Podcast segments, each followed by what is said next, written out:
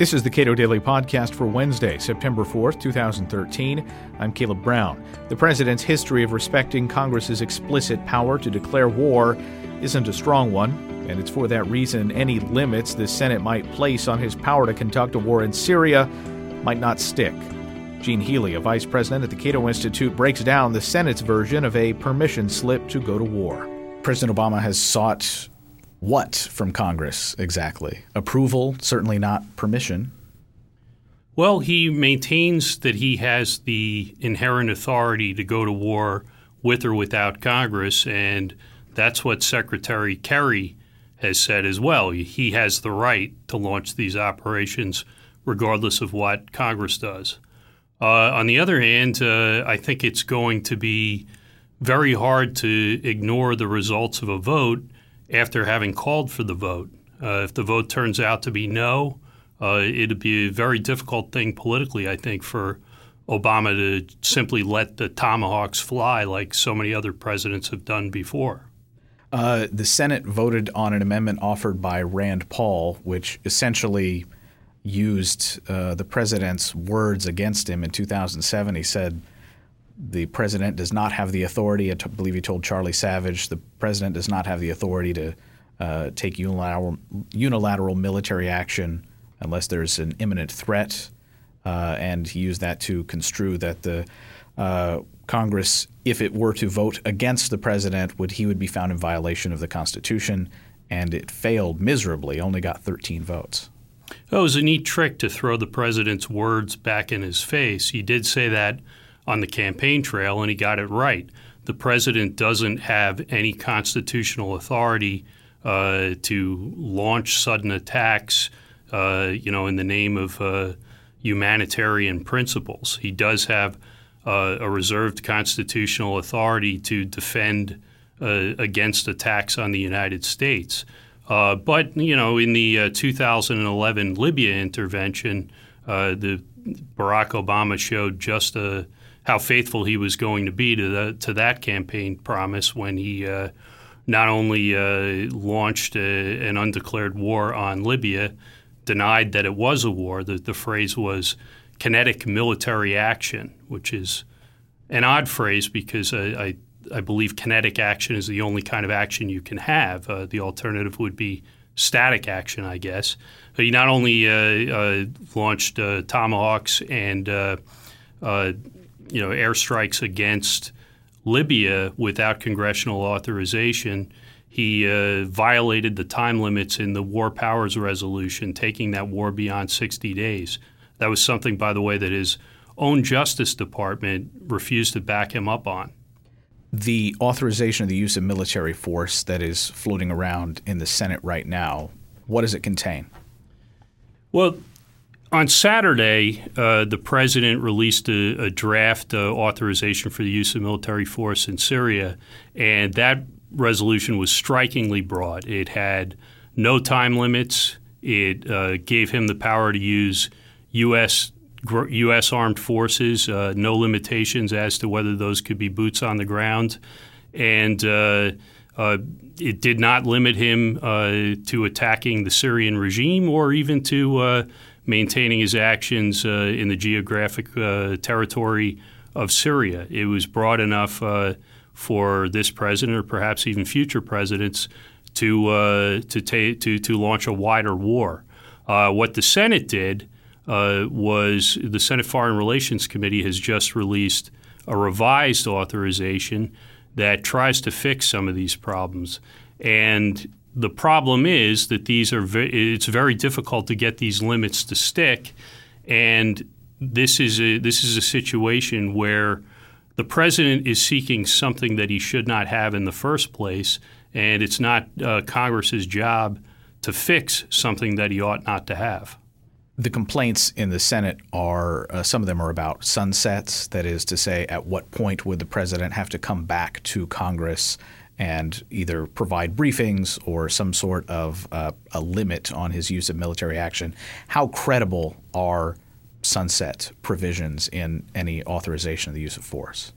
Well, with this particular president, I don't think they're very credible at all. Uh, the time limits that are in the uh, in the, the Senate resolution uh, track the time limits that are in the War Powers Act. Uh, he gets 60 days, and then uh, he can re up for another 30 if he tells the Congress he needs it. Uh, but as we know, in the the Libya adventure, uh, Barack Obama became the second president. Bill Clinton was the first with Kosovo to blow past the uh, War Powers Resolution's limits, and with without uh, you know Congress be damned. Uh, so it, again, it's very difficult to see how that limit is going to stick. A lot of these uh, resolutions have uh, whereases, sort of a list of particulars on why the action is being taken. What makes these whereases uh, more relevant than they otherwise would be? Yeah, you can usually ignore uh, the uh, Section 1 in an authorization for the use of military force. It uh, uh often just lays out reasons uh, the target regime has been a bad actor. In this case, though, there is a, there is a, a clause that recognizes, in, in which, if this resolution is passed, Congress would recognize an inherent power on the part of the president – not just to defend the country uh, or U.S. armed forces against attacks, but to use military force uh, to defend, quote, the national interests of the United States. Now, that's broader than the limits, uh, than the, the recognition of presidential authority in the War Powers Act. It's far broader than uh, the constitutional limits that uh, Obama recognized on the campaign trail in 2007. And I think you have to worry that uh, if this is authorized, it gives away the game. I mean, if the president, if if, if Congress is for the first time uh, writing into law and recognizing that the president has a, a, a power to use military force in the name of what he perceives to be the national interests of the, of the United States, a power to use offensive military force, uh, then, well, that that is a that is as broad a power as any president could assert. Uh, in 2001, Congress passed an authorization of the use of military force uh, shortly after the attacks on September 11, 2001. And the powers that are contained in that authorization have been broadened for years and years and years. And we're still learning, uh, even very recently, how those powers are being applied. Yeah, the history of AUMFs is that presidents will push them for all they're worth uh, to the limits of the language and uh, usually beyond. Uh, you know, the, with the uh, Gulf of Tonkin resolution in Vietnam, uh, Johnson said, We seek no wider war. This is going to be a limited action. Well, it gave us the longest uh, war up to that point in American history until the AUMF that was passed after September 11th, which we are still using to wage what seems to be a perpetual war. And as you say, the the, the uh, language in that resolution has been strained past the breaking point. Uh, President Bush used it to authorize secret surveillance programs to make the claim that American citizens could be captured uh, on American American soil and held in military confinement. President Obama has used it to support the uh, targeting of American citizens for uh, death by drone strike abroad.